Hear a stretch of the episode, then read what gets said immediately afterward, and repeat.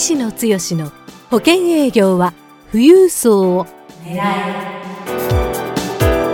この番組は相続事業承継コンサルティング協会代表理事の石野剛が年々厳しさを増す保険業界で生き残っていくための富裕層営業術について協会員の成功事例を交えながらリスナーからのご質問にお答えする番組です。営業のヒントをぜひつかみ取ってください。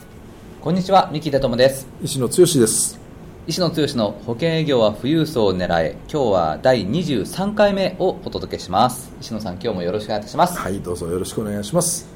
今日はですね、はい、あの月末ですので、えー、石野剛の保険営業21年間の変遷の第5回目。もう5回になるんですね,、はい、もうね、はい、5回目になりますけれども、あの前回はですね、はいダイレクトレスポンスマーケティングの手法で、はい、あのフリーペーパーを使ってですね、はい、収穫してらっしゃって面白いほど集客ができたと、えー、はい。面白いように見込み額である仕組みを作られたっていうお話をね、はい、お聞かせいただいたんですけども、はい、あの前回も最後の時に次回はってお話をしたんですけども、うん。はい、今日は住宅 FP についてですね、あのマンションデベロッパーさんとコラボをして、あの住宅 FP されたっていうそういうお話をお聞かせいただけるということなんですけれども、はい。ね。はい、はい、これあのきっかけとしてはどういう形でやり始めたんでしょうか、はい、あのー、今でこそ、あのー、まあ、生保セールスパーソン、うん、住宅 FP ということで住宅メーカーさん等で、えー、張り付いてね、えー、コンサルをするっていうか FP 相談するっていうのはあったと思うんですけども。すごく一般的で私もやってました。あそうですね、はい、はい、あのー、マンションとあと住宅展示場で、ね、住宅メーカーさんと、はい、いろんな形でやってるんですけども、その走りになりますよね。そうですね。その走りだったと思います、うん、今からどうでしょう。15年ぐらい前だと思うんですけども、当時まだ私一社専属の保険セールスパーソンで、まあ、それなりに、えー、いろんな展開、職域で実績が出あの次に、まあ、フリーペーパーのマーケティングで成果が出て、まあ、会社の中でも、まあまあ目立ってきたかなと、でもそれっていうのは仕組みができたからこそっていうことですけどもね、そこをやっていく中で、そろそろソニーを出るような段階になる前のタイミングだったんですけども、私の入社同期のメンバーがですね、一、はい、人それこそ大手の、えー、マンションメーカーさん出身の、はい、人がいて、はい、で彼がですね、あの短期コンテストって、まあ、今でもやってるところ多いと思うんですけどもね、うんえー、大体、えー、ゴールデンウィーク明けと年末と、で、えー、その時に限ってですね、必ずあの短期コンテストの初日で入賞しちゃうっていう。初日で入賞。はいでその同期がいて、はい、でまあまあ懇意にしてたのでで彼がですね、あのまあまああの懇意な中で、うん、えー、どうしてこんなに成果が出てるの？って言って、えー、僕はまあ、えー、教えてもらおうと思って聞いたら、うん、いやこれは最近面白い手法で頑張ってこれは結果が出る仕組みができたんだと、まあ、これも仕組みというキーワードが出てくるんですけどね、で何やったかって言ったら、今でいうまさしく住宅 FP 相談を、マンションメーカーさん、はい、自分がいた前職ですよね、うん、これも結構大事なポイント、前職のつながりで、えー、要は住宅をマンションを購入することに迷ってられる方、うん、で特にマンションの住宅販売っていうのは大体モデルルームがあって、ね、一定期間で集客をして、うん、えー、その時に来られた方に対してどうクロージングをするか、はい、でその時にその彼が、これは絶対、えーまあ、FP 相談としてですね、どれぐらいのローンを組めるか、ファイナンシャルプランニング、我々はファイナンシャルプランニングソフトが、あ当時、医者専属でもありましたので、それを使って相談をして、あなたならこれぐらいのローンが組めますよと、今の年収だったら、あということで、えー、逆に言ったら、えー、そのマンションメーカーさんですよね、の営業の背中を押すことができる。ということでましてや自分の知ってるメンバー営業のメンバーがいるのでなんとか来てくれた来場してくれたそういう人たちに背中を押すためにいや実は FP の先生がいてローンどれぐらい組んだらいいか自分の将来のことを見てみませんかっていうそういう企画書を持っていったところ面白いねっていうことでやりだしたらこれが大ヒットしたと。で関東彼は東京だったので、関東一円でまあいろんなあそこのま、マンションメーカーさんが、あ新規新規新規やるときに必ずそこに行ってえー、張り付いて、えー、やると。そうするとコンサルをすることによって、えー、誰々さんならご相談者なら、うん、あ3500万ぐらいのローンはこれぐらいの形で組めますので、うん、ついては生命保険を今無駄のあるものをこう変えることによって、うん、もしくは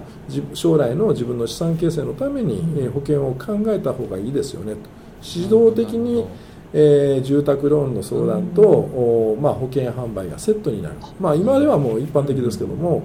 まあ、そもそも彼が多分考えた、それが今広がったっていう感じだと思いますけども。でついては、えー、東京でこれ成功しているので自分一人ではもう回りきれないと、まあ、大手のマンションメーカーさんなんで、えー、関東圏でもいくつものそういうような販売センターがあって仲間と一緒にやってるんだと。で、えー、ついては関西では、あ医師のやってくれないかっていう話をして、はい、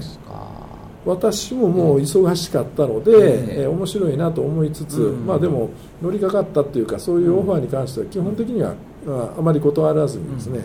力になりたいと思ってやったんで、僕は、まあ、僕もやりましたけども後輩と、関西一円でやったらこれがまた大成功した。そうですか、はい、なるほど、はい、ちょっと確かにね、あのー、まあマンションギャラリーでも、毎日何組もこう、ね、お客さんいらっしゃって、はい、そこであの1人でやるって言ったら限りがありますよね、やっぱりこうそこで順番に、ね、あの後輩の方と一緒にっていうことで、大体1日何組ぐらい？大体土日になると3組、4組、5組ぐらい。でファイナンシャルプランニングって大体最初から最後まで1時間半から2時間ぐらいかかりますので、えー、それをしっかりやっていくと。うん1日4組5組やったらもう頭が ヘトヘトになる。まあでもそれだけもう相手の方も真剣にマンションを変えるかどうか、自分のファイナンシャルプランニングどうするか、まして子供さんが大体もう小さい年齢ですよね、マンションを買うって言ったらね、だからそういうところで真剣に話を聞いてくれて、えー、関係ができてあこの人ならこの,、ま、この部屋の予算いけますよとかっていう話になると、もうハウスマンションメーカーさんの営業の方がもう頼ってくれるような形になるので次の現場も来てくれ。あっちも来てくれこっちも。だからみんなでやるっていう、そういう意味では一人でやらずにねチームになってやってそれを毎週やりますから、特にもうねマンションメーカーさんというのは1か月勝負ぐらいの感じでガッとやりますんでね、すごい回転で、うん、で見込みができて、うん、保険のご契約はこのタイミングでっていうことで、うん、えー、もうコンテストが始まるそのタイミングで、えー、ガガッとご契約がいただけると、それですごい成果があると。いう、まあ、そんなノウハウを我々私も学ばせていただいて、これはこれですごいいろんな意味でね学びがあったなというところをせっかくですから今日は皆さんに、えー、お話をしようかなと思いますけどね、はい。あのまあ、一社専属時代ということなんですけども、はい、最初のその FP 相談から、はい、あの最終的なその保険のご契約まで、はい、全部石野さんがご担当されるっていうことなんですか？そうそうですね。あの FP 相談をすると、まずえー、ハウスあのマンションメーカーさんの、ショールームに行って、はい、そこに行くと商談室とかブースがありますんでね、はい、そこでお話をして、うん、でそこでヒアリングした内容を、FP ソフトに入れて、次回、えー、プリントアウトしてご用意して、えー、持ってきますからって言ったら次回お客さんがそこに入来てくれますし、はい、でここでこのマンションなら買えますよっていう話になると、営業の方がもう制約の、でそうするとありがとうございますって言って、そちらのマンションメーカーの営業の人も、これは絶対ご自身の今後のことも含めて保険とかって言ったら無駄に入っていることが多いので見直してもらった方がいいですよって今度は逆に向こうの営業の方がえ背中を押してくれる。でそもそもあの FP 相談っていうのはクライアントさんのご相談者の収支が全部見えますからどれぐらいの貯蓄ができるか、あそんな話が見えてきた、今日皆さんにお伝えしたいポイントはそこなんですね、今まではあのまず最初職域マーケットで、はい、えー、A31 枚の、うん、まあ、まさしくライフプランを前提としたこうこう考えたらいいんですよ。合理的な保険の提案をする。でそれを持って次、えー、フリーペーパーで、えー、家庭の方に同じように15分最初にそれを見せてお話しすると保険の営業がすぐ決まるっていう展開だったんですがこれがあ次のステージのコンサルティングというか FP コンサルをしてクライアントさんの資産状況もちゃんと分かることの話をして、はい、そうするとその方の年収とか生活費とか、えー、どれぐらいの支出があってどういう趣味があって将来どんなライフプランを組みたいかっていうそこを何十件何百件とやっていくとすごいノウハウになりますしそこから見えてきたのが僕の中で言ったら今までの保険の売り方はほとんど1つの案件の保険って言ったらあの就寝保険がまあお葬式代の300万、まあ、ちょっと貯蓄ができるって言って就寝保険1000万ぐらい、はい、で、えー、ご提供してあと収入保障保険といって三角形のね、うんはい、えー、掛け捨ての保険、はい、でそれに医療保険をセットしてワンセットで、うん、なんかこういうパターン化できてたから、うん、えー、一つの家庭の主人に対するご主人に対する保険というのは、大体23万から月払いで。23万ぐらいが、まあ、中心だったかなと。いうような感じ、まあ、せいぜい一時払いで就寝保険を厚くしましょうっていうような感じの発想で高回転で保険を売ってそれで、えーまあ、それなりの成果が出てたんですけども今回 FP 相談をすることによって見えてきた世界っていうのはまた変わってきたんですねこれ、えー、住宅ローンの収支ももちろん見ますけども今後収入がどうなっていくそれに対して今のうちに貯蓄をしとかないと子どもさんの学資、当然学資保険1万円とかありますけどもね、えー、その後の自分の老後資金、どう貯めていくんだっていうところも、まあ、1時間半2時間のコンサルっていうか、の中で出てくる、そうするとクライアントさんの収入状況がで、えー、大手のマンションメーカーさんとのタイアップだったんで結構来られる方が大手企業さんというか上場企業のそれでいくと年収が7800万とか1000万ぐらいの方が結構おられてそうすると住宅ローンを年間数百万というかやったとしてもまだ預貯金で年間やっぱり数百万ぐらい貯めれるような方がいるんですよね。そうすると何が起こるかというと大体マンションを初めて買うような人が多いですから子どもさんは生まれたてとか、まあ、23歳の幼児とかそういう方が中心。になると子どもさんの学資で、えー、18歳。当時あの就寝保険、えー、15年払いとか18年払いで就寝保険1000万2000万やると年間まああどれぐらいって言ったら、えー、3万とかっていうのはあったんですけどもね、うん、えー、それでも逆に言ったらそれでもまだ預貯金の枠が残るよとそうするとえー、最初のうち就寝保険って1000万ぐらいかなっていうところの提案だったのが、はい、これもしかしたら就寝保険って18年で、えー、ずっと貯めていったら600万ぐらい貯まるの、うん、これじゃあ逆に言ったら年間200万ぐらいこれで貯蓄したらどれぐらい貯まるの？っていう。そうすると10年やると2000万貯まりますよねっていう。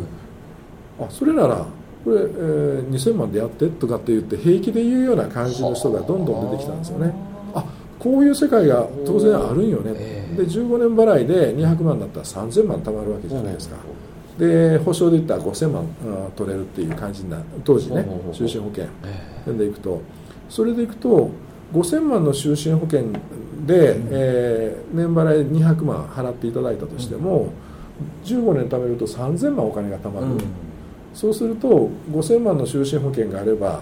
えー、家族収入保険の掛け捨て保険はもういらないですよねっていう 話になってくる。となって就寝保険が最初お葬式代の300万だったのが、まあその後1000万ぐらいが僕の中では常識だったのが、2000万になり3000万になり、えー、5000万になり。ドクターなんかになると1億ぐらいに平均になってくる。そうすると年払いの保険料っていうのが、えー、300万とか500万平気で払っていただくような人が、あの結構出て。いやもう保険の入り方これベストですよねってお客さんがすごく喜んでいただくっていう形になってあと医療保険どうしたらいいですかっていう形になってもうこれはやっぱりマーケットはやっぱりそういう一定の富裕層というか資産層にあのどこをターゲットにするかっていうのがすごく僕の中では、えー、この住宅 FP っていうか、マンション FP をやることによってすごく見えてきた。あところがすごく大きかったですね、だから今のこのポッドキャストのテーマ、えー、保険営業は富裕層を狙えっていう話ですけども、顧客を誰にターゲッティングするかっていうことによって全然変わってくる、今私はテーマは相続事業承継ですけども、そうやって段階マーケット層が上がってきた、あその集大成が今につながってるっていうのが、まさしく、うん、私のこのポッドキャストの21年の変遷、えー、今までの飛び込みから始まった営業が無駄になってなくてステップアップして、えー、本当に体系だって一つずつのなんか学びを深めさせていただいたなと思える部分ですね。あとマンション FP の魅力というのがこれだけじゃなくて、えー、面白いことに、マンションって、えー、建つ前に大体もう購入しますよね。あそうですね、はい、そうすると建った後みんな一斉に入居しますよね、うん、そで、ね、その次の、えー、翌年の正月なんかに何するかって言ったら、うん、また私が行って、でマンションって集会所があるじゃないですか。あありますね、うん、で集会所で確定申告の仕方のセミナーを税理士さんと一緒にやる、えー、市場の先生と一緒にセットになってやる、どうするかって言ったら、まあ、一般のサラリーマンの方って言ったら、確定申告なししないでしょ、そうです、ね、でも住宅ローンやることによって、初年度は確定申告でお金が返ってくる、どうしたらいいか、それのセミナーをするということで、もう顔見知りの保険の契約いただいている方、はいはい、もしくはママ友となって、えー、いるメンバーの方が退去してきてくれるので、えー、その住宅 FP をやったのは、あマンションで300とは300件あったとしても、せいぜい数十件という話ですけども、そのところから口コミで、えー、話ができるので、その入居した後その帰顧客のお客さんからの口コミ、うん、さっきの確定申告のセミナーやったところからもうそこに行けば集会場もしくはご自宅に行けば、うん、えー、お話ができる。でそこの拠点に行けば、他の人が集まってきてくれる、だから1拠点で、えー、どんどんどんどんお客さんが増えてくるっていうこもう仕組み化ですよね。あの自動的に見込み客がどんどん増えていくし、ある一定の層が住まわれてるマンションっていうのは、所得層も大体よく似た人ですから、でましてや口コミになる、まあ、そういう意味で言えば職域の強みっていうのはやっぱり横のコミュニティで紹介が出やすいっていう話ですけども、ここも非常に大事な仕組み化なんですよね、マンションの一つの一棟の中で営業できるとすごい効率的でしょ。いいですこれも面白いなっていう話。だから結果が出るっていう話、でも私の中で言えばもう成功法則っていうのも見えてましたよね、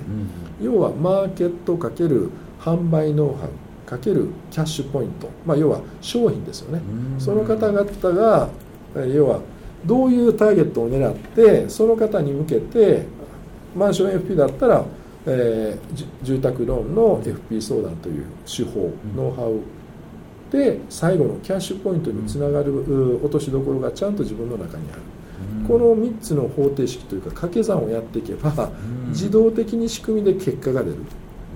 前回ちょっとね、えー、ご相談というか質問があった、うん、なんかあ石野がやってる講座っていうのは結果があなんかその人だからできるっていうふうな、あのーお話じゃないですかって言われましたけども僕の中では仕組み化してこうやれば自動的に結果が出る。多分皆さん販売ノウハウさえ学んで目の前にその見込み客が集まる仕組みを作ってで落としどころでお客さんが間違いなく喜んでもらえるうん。そういう商品があればこれ結果出ますよね。でターゲットは富裕層であればあるほど一一件単価が上がってくるっていうような流れになる。というところの入り口というか飛び込みから始まったんですけども一つずつ学んでいくことによって体系だって、えー、自分の成功パターンというのが自分の中で意識してでこれが見えてくるとあとはマーケットをちょっとずつ上の方の形にシフトしていき、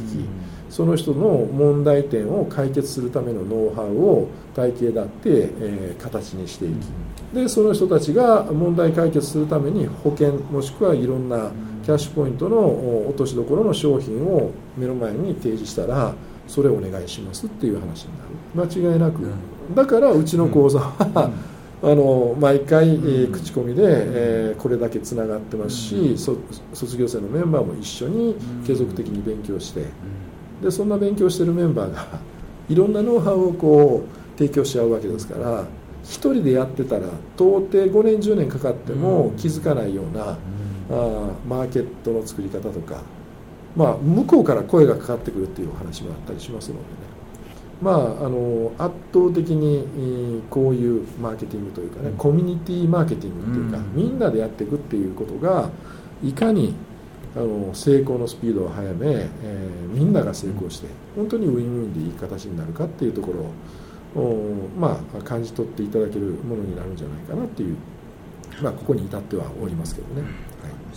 今日はですね、はい、あの住宅 FP で、はい、あのどんどんこう個人マーケットの中でもステップアップをしていって、ね、富裕層にどんどんこう近づいていかれてですね、はいであの、まあ、自動的にこうどんどんとこう見込み客と出会えてキャッシュポイントにつながるという仕組み化がです、ね、あのできてこられたっていうお話をお聞かせいただいたんですが。もう一つここで大事なのは、はい、今までは一つのフリーペーパーとかの、うん、A31 枚の提案っていうのは、うん、どちらかといったら一つの定型で15分で、えー、話ができてその世界で保険が売れたっていう話ですけども、はいこの住宅 AFP で、え一番大きかったのはあもっと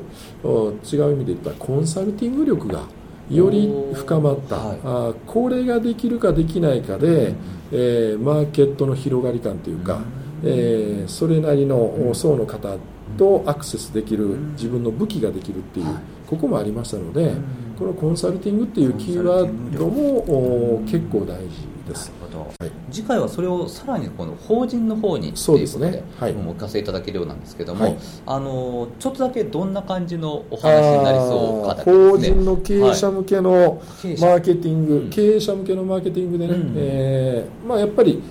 先制ポジションを取るというか、うん、あ私はそれをマネジメントゲーム研修っていうこういう研修のインストラクターの資格を取って、経営者向けに定期的に、えー、研修講師をやることによって一定のそれこそ経営者のコミュニティができていったという仕組み作りの話を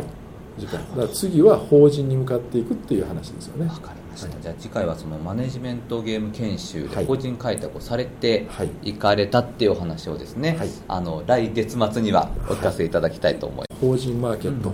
以降の私の21年の変遷を皆さんにお伝えしようと思います、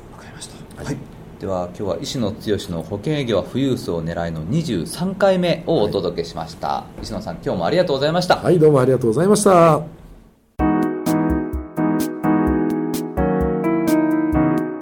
今回の番組はいかがでしたか？番組では石野剛への質問をお待ちしております。保険営業は富裕層を狙えで検索していただきこの番組のホームページからご質問をお寄せくださいそれでは次回の番組を楽しみにお待ちください。